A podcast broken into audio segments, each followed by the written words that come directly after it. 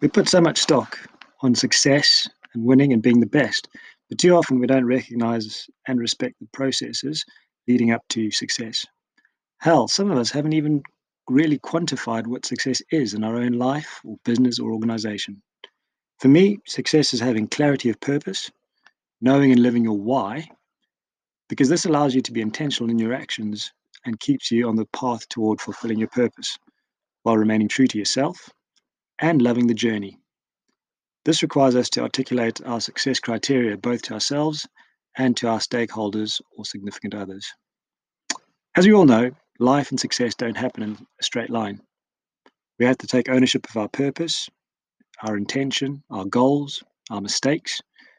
We must review, reflect, and keep learning or, and improving. We have to learn from failure and not get held back by it. We must also continue taking action towards our goals, our purpose, our mission, and our intention. Don't ask for permission to make the most of your life.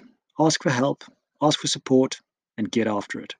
Remember, success isn't owned, it's rented. And rent is due every damn day.